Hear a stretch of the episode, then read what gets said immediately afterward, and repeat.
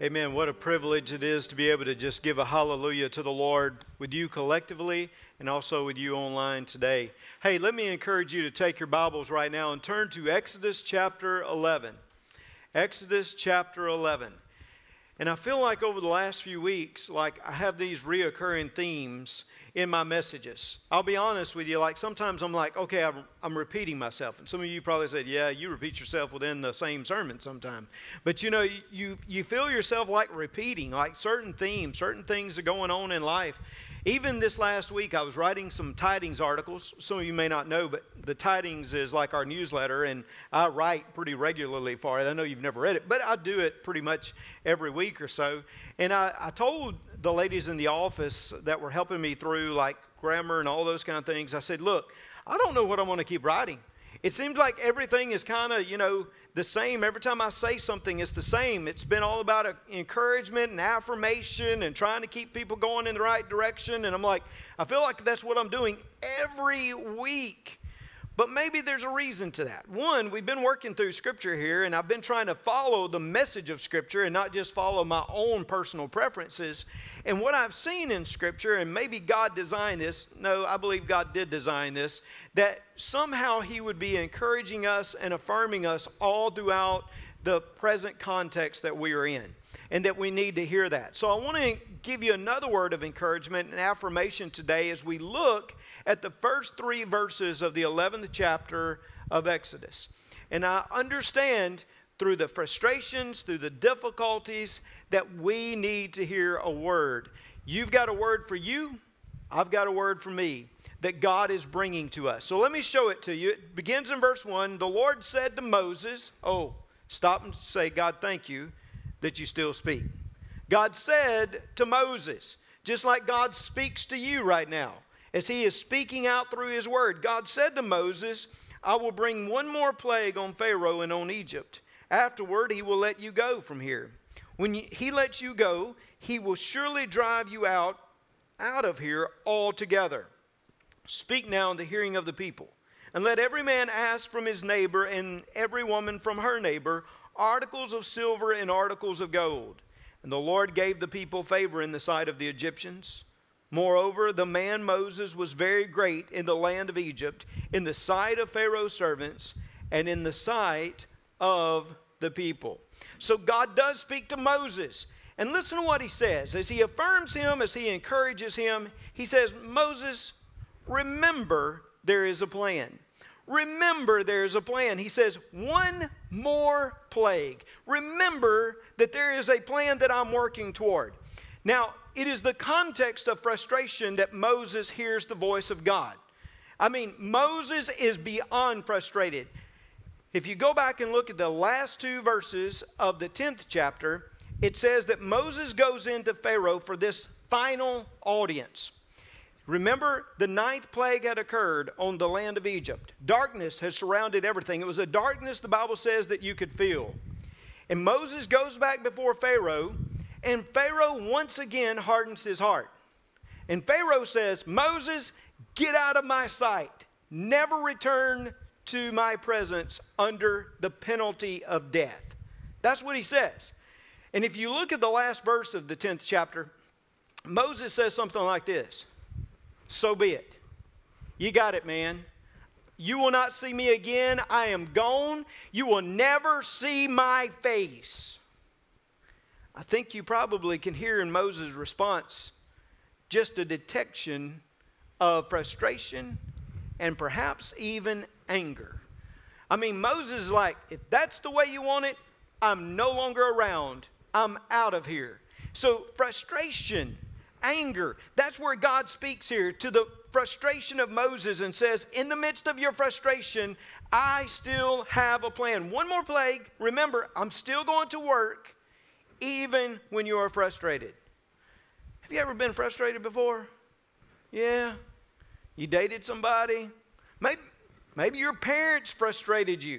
Maybe, maybe a coworker frustrated you. Maybe you even got angry. It, it was a frustration with people that's like they couldn't listen or they would not listen. Like you were trying to tell them. Have you ever tried to tell? You ever tried to tell somebody something, and they just won't listen? They're stubborn. They're hard-headed you know what I'm talking There's Pharaoh. Moses has tried to tell him, and yet Pharaoh continues to harden his heart. He's frustrated. So, frustration with people, but also frustration with circumstances. Sometimes you get frustrated just because of the circumstances. This morning we recognized uh, a lot of our 2020 graduates. It's hard for me to think about that because usually I say our seniors who are graduating, but we had to wait so long this time that they're already graduates. And I thought about them, how frustrating their last senior year was. Like, no problem, a lot of athletic events that were canceled, a lot of things that were just so strange for them, and how they were frustrated. And even now, for you all and for them, there's a lot of uncertainty about what this new school year will look like, a lot of things going on, if there will be a school year on campus. I mean, there are all kinds of things, like frustration. Don't you wish sometimes you just could know? I'm like in that situation sometimes. Just tell me something. Just, just tell me. Because I'm frustrated. But I want you to hear in the moment of frustration, in the moment, even when you're angry about things, I want you to hear that there's still a plan that God has. And you and I need to remember that God has a plan. And you need to also hear this that God progressively and strategically works toward that plan for your good and His glory. He systematically, progressively, strategically works for His plan. Again, did you hear? One more plague. One more plague. Let me ask you a question. Could God have, like, just come to Pharaoh and just delivered a decisive blow to him and to the nation of Egypt? Could he have just done that? Could he have just said, one plague, boom, you're out of here? Could God have done that? Could you shake? Yeah, I can't hear you, some of the ones that got a mask. You have shake. At least we can't hear you snoring like we could sometimes, you know, in services. But now we shake, yes. God could have done that. God could have done that. But He didn't. He chose to use different plagues over a strategic, progressive time. God chose to work in such a way. And it took a while. I don't know if you've ever thought about this, but the plagues themselves took a while. The Jewish tradition says it took them it took 1 year for all 10 plagues to be brought over Egypt. Some people have suggested 40 days, maybe a few months, but think of that. Like, God sent you in and told you to do this, and 40 days, months later, maybe even a year later, He's still working on the plan. And maybe you're like, God, come on now. You told me you were going to. We got to wait this long? Because you know what? You and I, we want God's plan to happen yesterday. We want Him to fulfill everything in our lives, but we want Him to do it yesterday. We're not really up for like God just every day. God usually normatively works in progressive ways to bring about His will. He normatively works progressively to bring about His will. In other words, He sometimes starts with like a seed form, and then you have a plant, and then you have the fruit. Like God works in that way. He is a progressive worker. He could at any moment intervene and do what he wants, but normatively, he will work in a progressive manner. Let me give you an example as I think about my wanting things to happen yesterday and yet things kind of just progress. A couple of three years ago, uh, the people that owned the land right next to my house, they decided they wanted to clear cut all of the timber. And if you live in Ruston or you ride around Ruston, you probably remember this or you saw it. And I mean, when they cut it, it looked like an atomic bomb had gone off in the area. Okay? Now listen, they could do anything they wanted because that was their land. I'm not complaining about it, I'm not fussing about it. I'm just saying that's what happened. Well, for me, I decided I needed a little tree or I needed something to be able to kind of take my mind off of that barrenness behind me, okay? So I went to people and I said, What do I need to plant in order to give me some type of barrier? And some people said, well, maybe some azaleas you could plant back there and this and that. And I said, well, what kind of trees? And they said, man, you just, this is, this is Ruston, this is North Louisiana. You don't know, you need to plant some pines or something.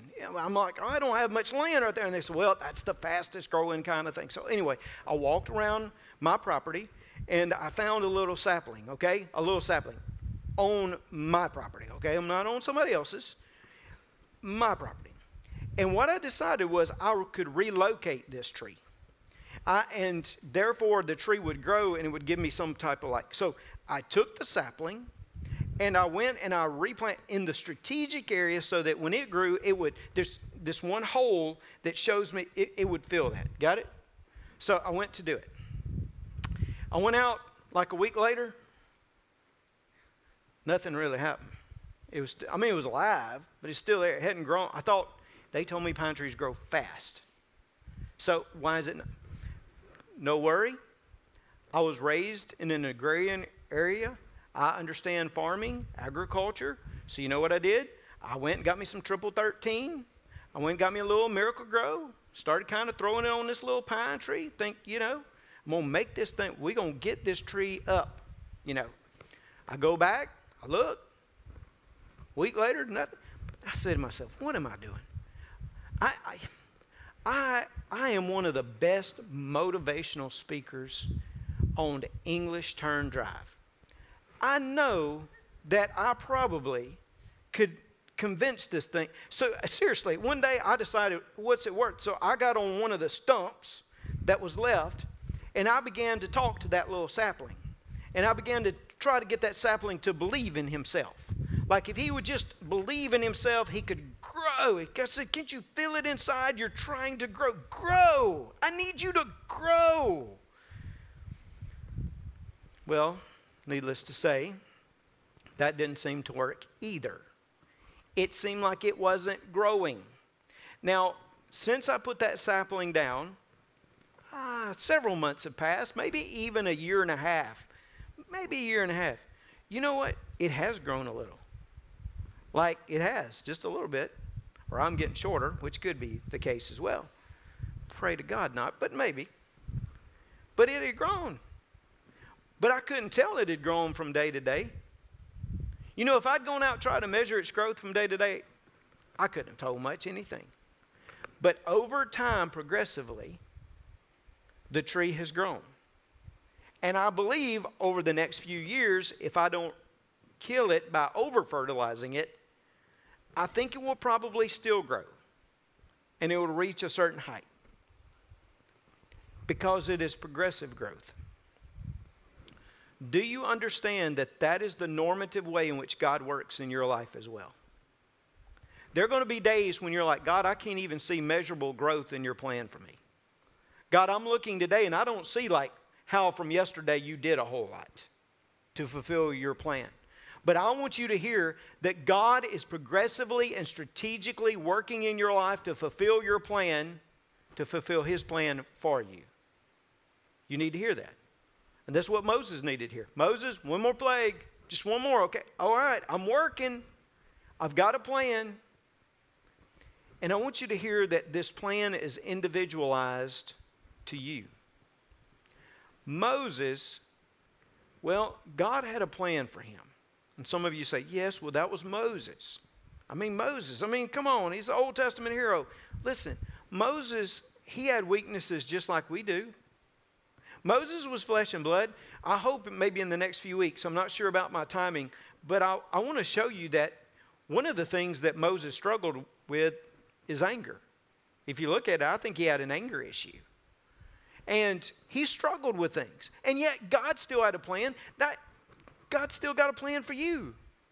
You need to remember that an individualized plan. And this is what's so awesome about it. Because the God of heaven, who is in charge of the whole universe, who reigns every day and has everything just in its place, is still loving enough to be concerned about you individually and have a plan for you. And it is a plan that will succeed. It is a plan that will never fail. Listen to Proverbs 19:21. It says, "There are many plans in a man's heart, Nevertheless, the Lord's counsel, that will stand. Many plans in your heart. I see a lot of you who are younger, and it takes me a little while now to think back to your age, but I still can get there. And I remember like the excitement and the energy and the plans when I was going into college, when I came out of college, all the, I mean, some of you who are you remember those like you remember like you had plans like these were the things and there are many plans in a man's heart. All of us got plans, all of us got schedules. But listen, the writer of Proverbs says it is the Lord's counsel. It is the Lord's plan for you. Not just your own simple desires, it's what the Lord wills in your life that He will accomplish, no matter who you are. He wants to take your vocation, He wants to take your place where you are right now in school or the workplace, whatever else, and He wants to use it. So just remember that. Remember, there is a plan. Second, ready yourself for the plan. Ready yourself for the plan. Look in verse 2. Speak now in the hearing of all the people, and let every man ask from his neighbor, and every woman from her neighbor, articles of silver and articles of gold. So, if you believe that God has a plan for you, and I hope you do, then that means you ought to live with expectancy you ought to live with the idea okay, God's got a plan. That means He's going to work in my life, and I need to ready myself for that plan. I need to do what He wants me to do in the areas of my life so that I can fulfill His plan. I want to live with expectancy. You and I, of all people, if we've accepted the Lord Jesus Christ as our Savior, if we've given ourselves to Him, then listen, you and I have a future. We're living with expectancy. One of the things that gets me through every day is to be reminded that all of this stuff that we see right now, yes, God can use it and God can use us in it, but also, I'm not living for the here and now. I'm living for eternity. I'm trying to live every day knowing that there is something better than this place. And I am living with that sense of expectancy in my life. And you and I need to live like that. We need to live knowing God's got something better. So let's live in His plan and expect something that is better. We ready ourselves for it. So that means we have to listen, we have to look to the areas of need, to the areas of our lives that He wants to prepare. Here, listen what they're going to do. God says, You go out and you ask all your neighbors. Neighbors here just happen to be the Egyptians. You go out and talk to them and tell them you need some gold and some silver. Wouldn't you love to have some neighbors like that? Hey, you mind if I could borrow a little silver or gold? You know those neighbors, you know, neighbors, kind of neighbors that look like this. Neighbors yeah, I show up sometimes and i have never asked for gold or silver, but I've said, You got a drill I could borrow? You, you got a shovel? You got an axe? I know I need to go to the hardware store, but I'll be over asking people that. I mean, all the time. People, you know, people, I need to borrow something. I need to. Look, books. I love to borrow books, but I'm going to just put it out there right now. And usually I tell you if you ever loan it to me, don't expect it back because preachers are terrible when it comes to books. I'm just putting it out there that pastors and preachers are the biggest book thieves you'll ever find. I, I get a book every now and then from Casey, our college master. And if you open Casey, that book of Casey's, you will find on the first page or so, it has a stamp on it. And you know what the stamp says? This book was stolen from the library of Casey Cassidy. It just drives me nuts. I just go ahead and tear that page out and I just put it on my desk to keep it. That way I don't have to face conviction in my life when I open it up. I mean, you know, look, they're not just borrowing things. That might be the word that some of your translations use. It actually means that they go and request these things because they're not going to give them back. They're about to leave Egypt and go into the wilderness. They're going away. They're going to prepare themselves for the wilderness because God is going to deliver them. Now, God told them how to prepare themselves, and that's what I come back to here. is that we have to listen to God and say, God, tell us where we need to prepare our lives for your plan. God's all about preparation. Exodus chapter 19, God's getting ready to come and visit the people of God. And what does he say to them? Consecrate yourself. Get yourself ready, prepare yourself. I'm about to come. God's about preparation. He wants us to make preparation. Today, I would say to you that there's some areas of our lives we need to we need to deal with. We need to give over to God. We need to allow Him to work in our lives so that He can fulfill His plan.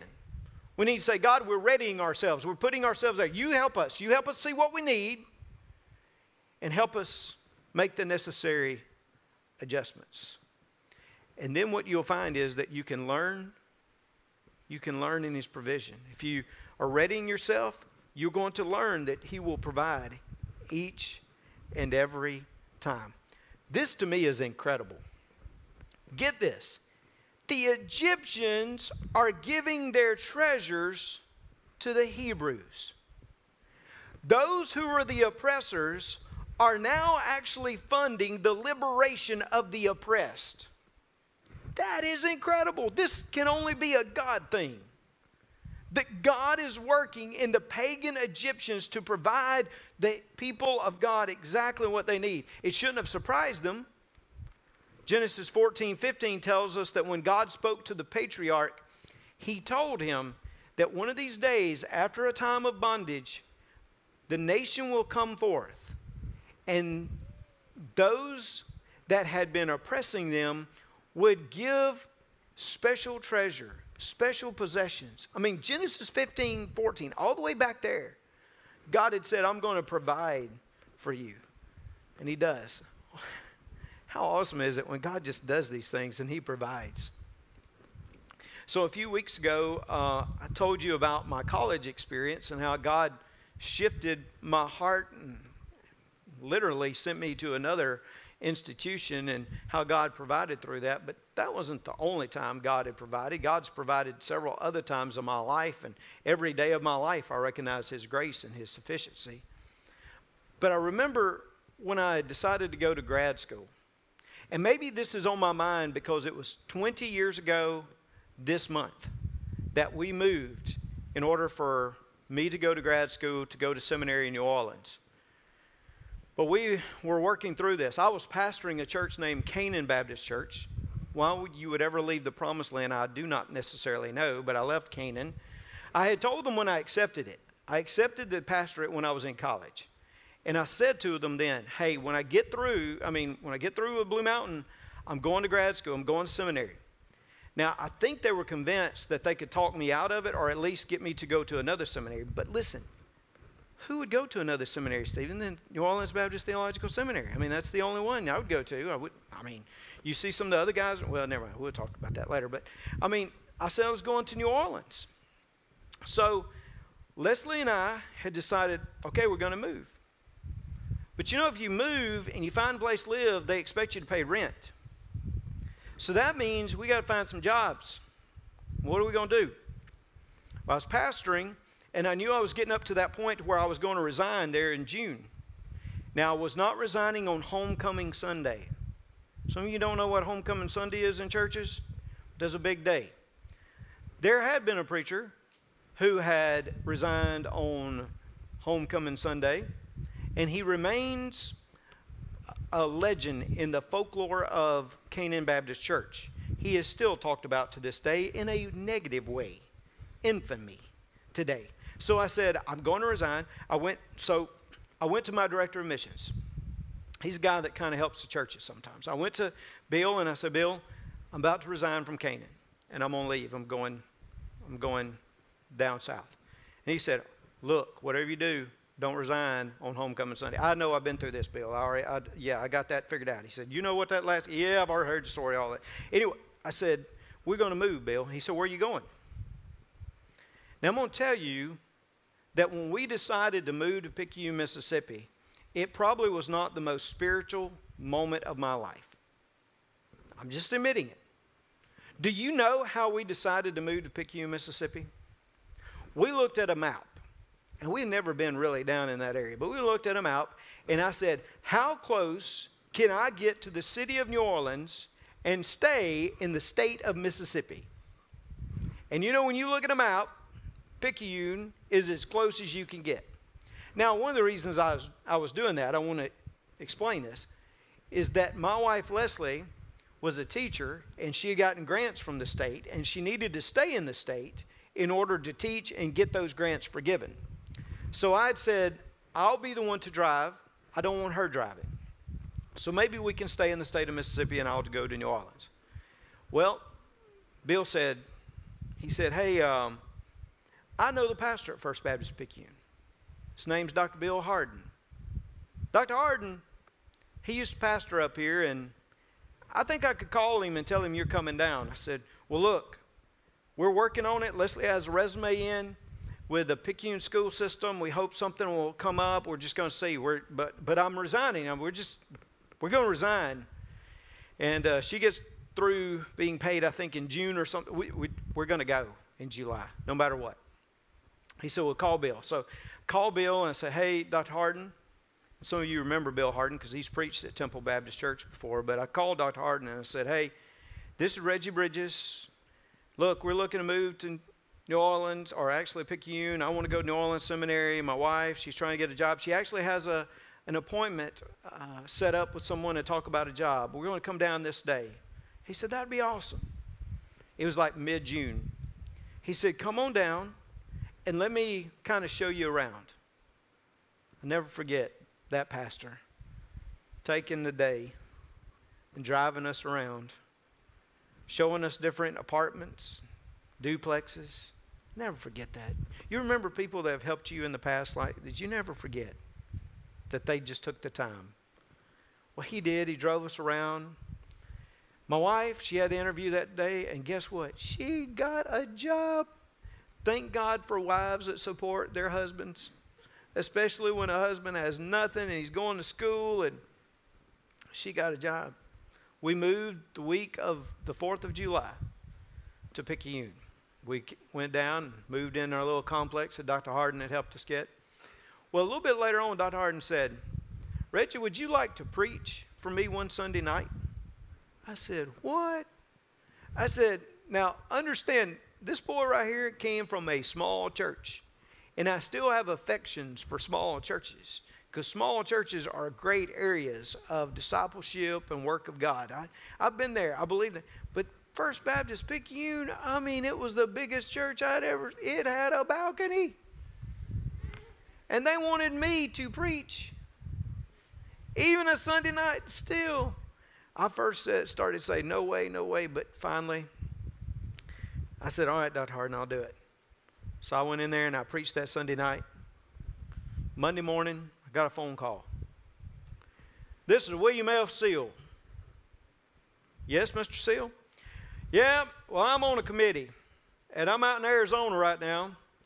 But one of our committee members came to church last night at First Baptist Picayune, and uh, they heard you preach. We'd kind of like to talk to you. I said, Whoa, hold on just a minute. What kind of committee are you talking about?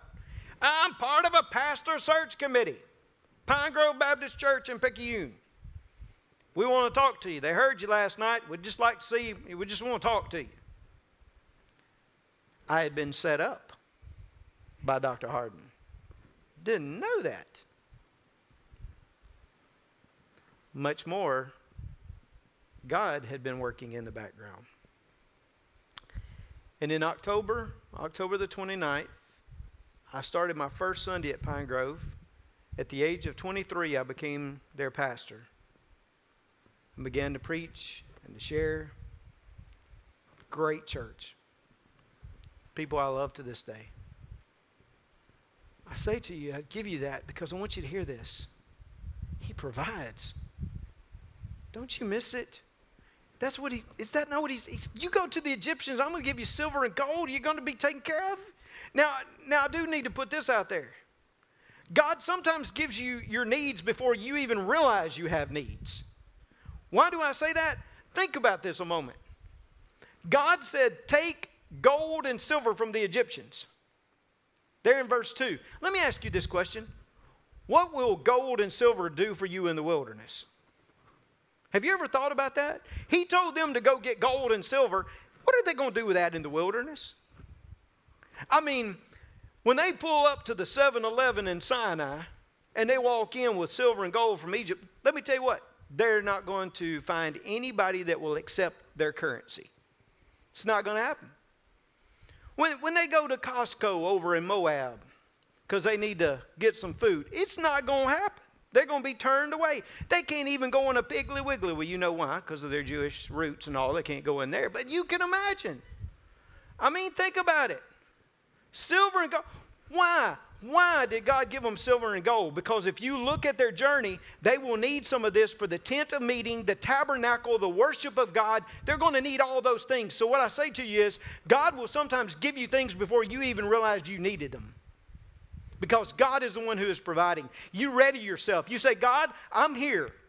God, I'm ready. I believe you have a plan, and I want you to work in me, and you do whatever it takes in any area of my life to make me obedient to you. And when you submit to Him that way, I promise you that God will take care of every need that you ever thought you had, and then some that you didn't even know you had.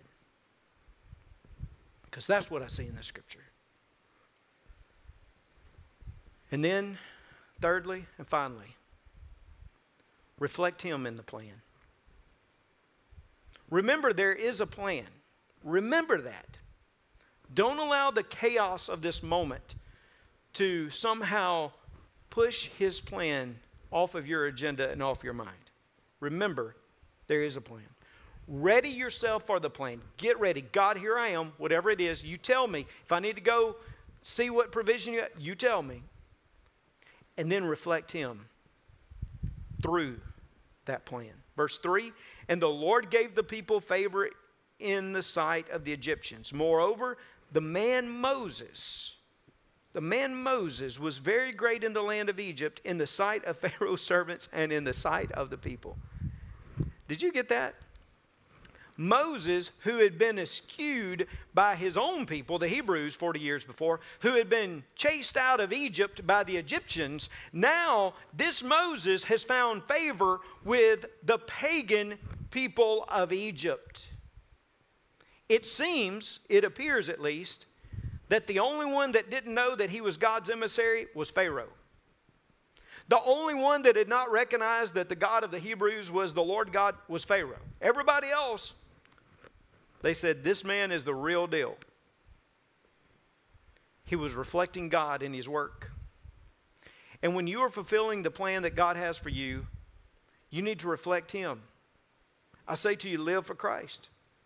Because God can use you in your testimony right now where you are to influence those around you. Let me say this live differently. Do you know Moses was different than his Egyptian upbringing, than the Egyptian? He was different. His actions were different, his life was different.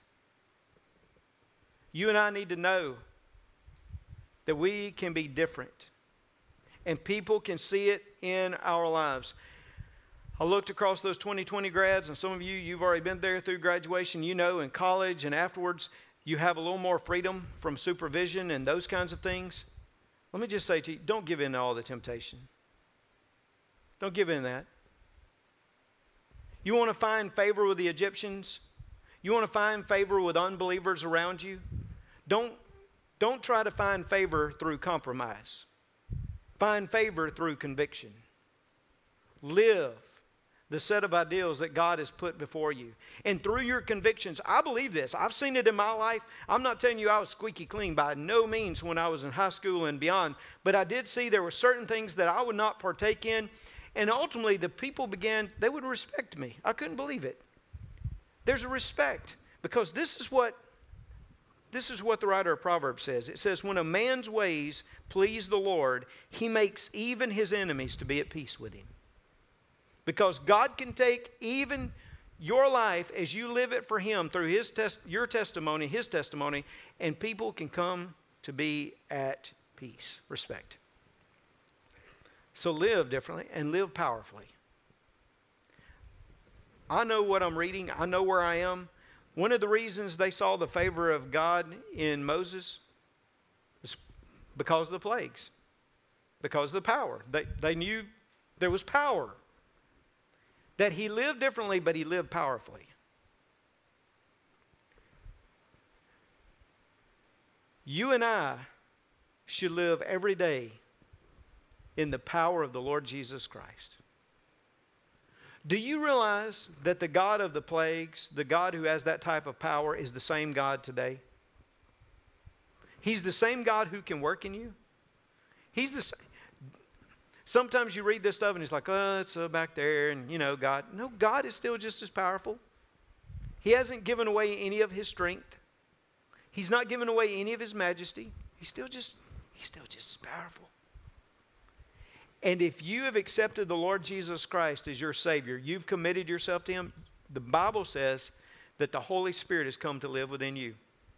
And the Holy Spirit is more powerful than any staff or rod that Moses might have. The Holy Spirit is more powerful than any word that was spoken by Moses. The Holy Spirit is more powerful than any magical incantations. The power of the Holy Spirit gives us strength every day. And you and I ought to live not cowardly, but we ought to live powerfully each and every day because of what Jesus Christ has done for us. And then our testimonies will be recognized. No, I should back up. Then Christ will be recognized. And hopefully and prayerfully, he will be exalted. I say to you, especially those of you who are in college right now, you have a venue to reach people that most of us never could. Live and reflect Jesus Christ through whatever plan He's called you to. So, there's a word for you, a word for me. Remember, there's a plan. Remember, ready yourself. Put every area of your life out there and say, God, here it is. Ready yourself. And then reflect Him through whatever He's called you to do. Let's pray. Father, thank you again for these moments. Thank you for these who are here. And God, I, I felt you speaking. I have sensed your power and your presence across this campus today and even through our online venues. And God, I pray that you would help us, that we would remember, that we would ready, that we would reflect. We pray it in Jesus' name.